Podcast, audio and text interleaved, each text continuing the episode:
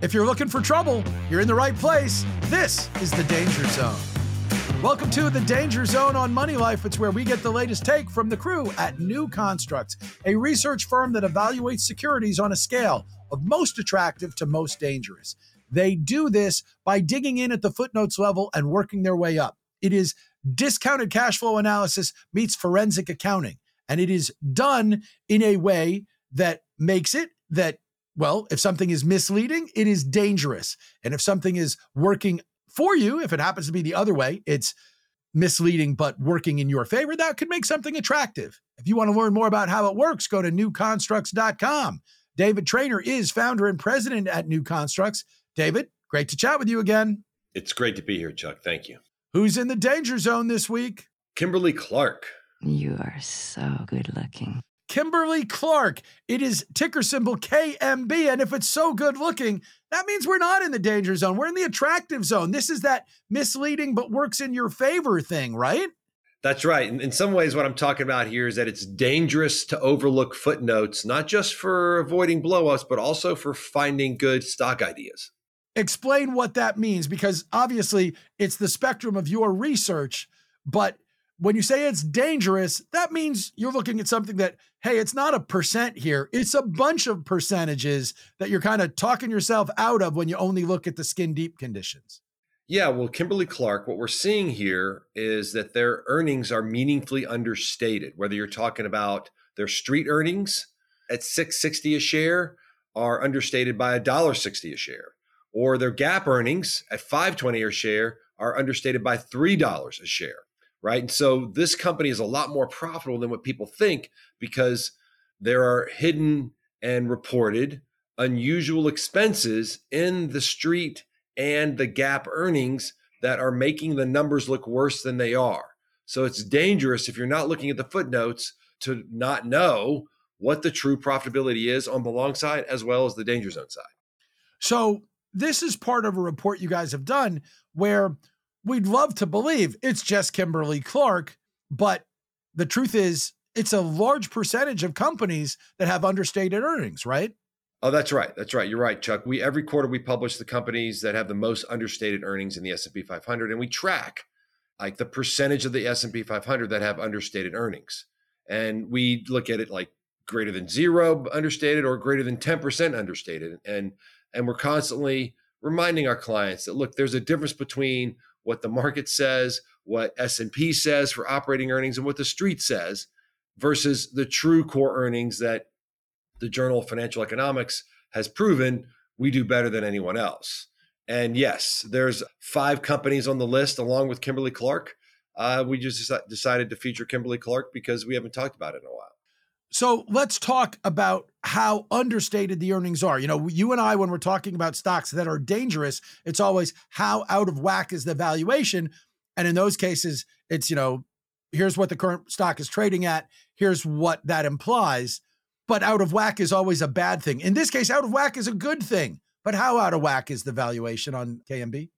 Well, we think the stock's cheap by, you know, probably 15 to 20%, not a huge amount again, we're much more conservative in terms of our, our ratings. Uh, but when you talk about earnings, the street earnings are understating core earnings by 24%, and GAAP earnings are understating street earnings by closer to 40%, 30 or 40%.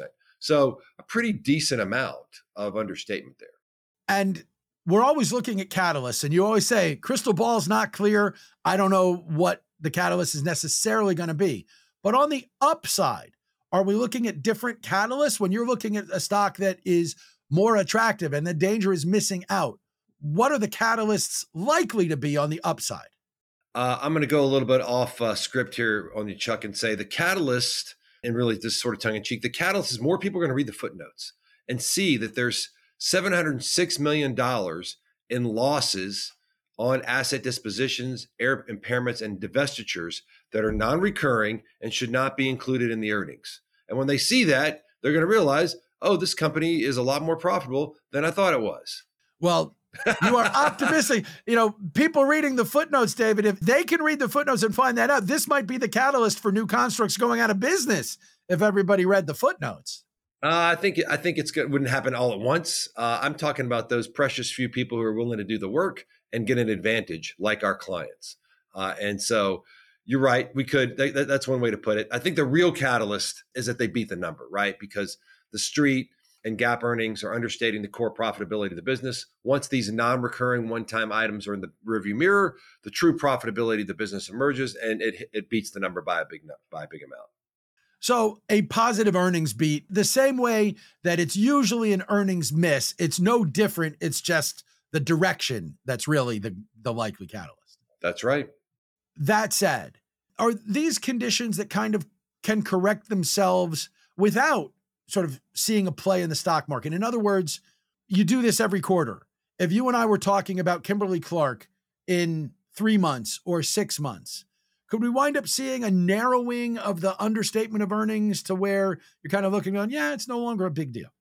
Yeah, I think that usually results in Wall Street upping their estimates. You know, so either they beat the number because Wall Street stays too low or Wall Street goes higher. So it's, a, it's a not as official a beat because it's not you know right at the finish line where the numbers change, but they start to change sooner than that.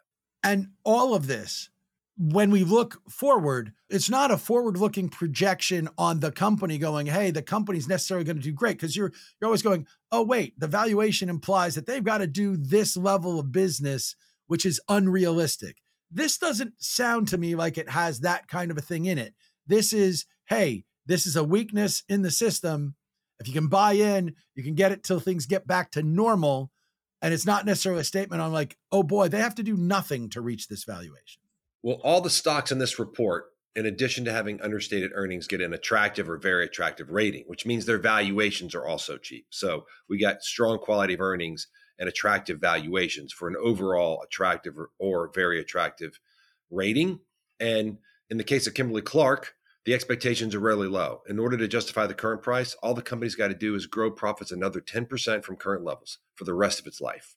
So if it does better than that, the stock's got significant upside. And that's why KMB, well, it's it's in the danger zone, but as David pointed out, the danger is that you might miss out on it. David, great stuff. Thanks as always for joining us. Thank you, Chuck. Good to be with you. David Trainer is founder and president at New Constructs. Learn more at newconstructs.com on Twitter at New Constructs. David's on Twitter too. He is at the Real D Train 37.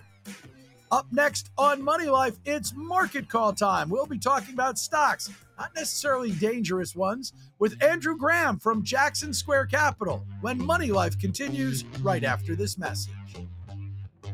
Oh, wow. This is actually pretty dangerous.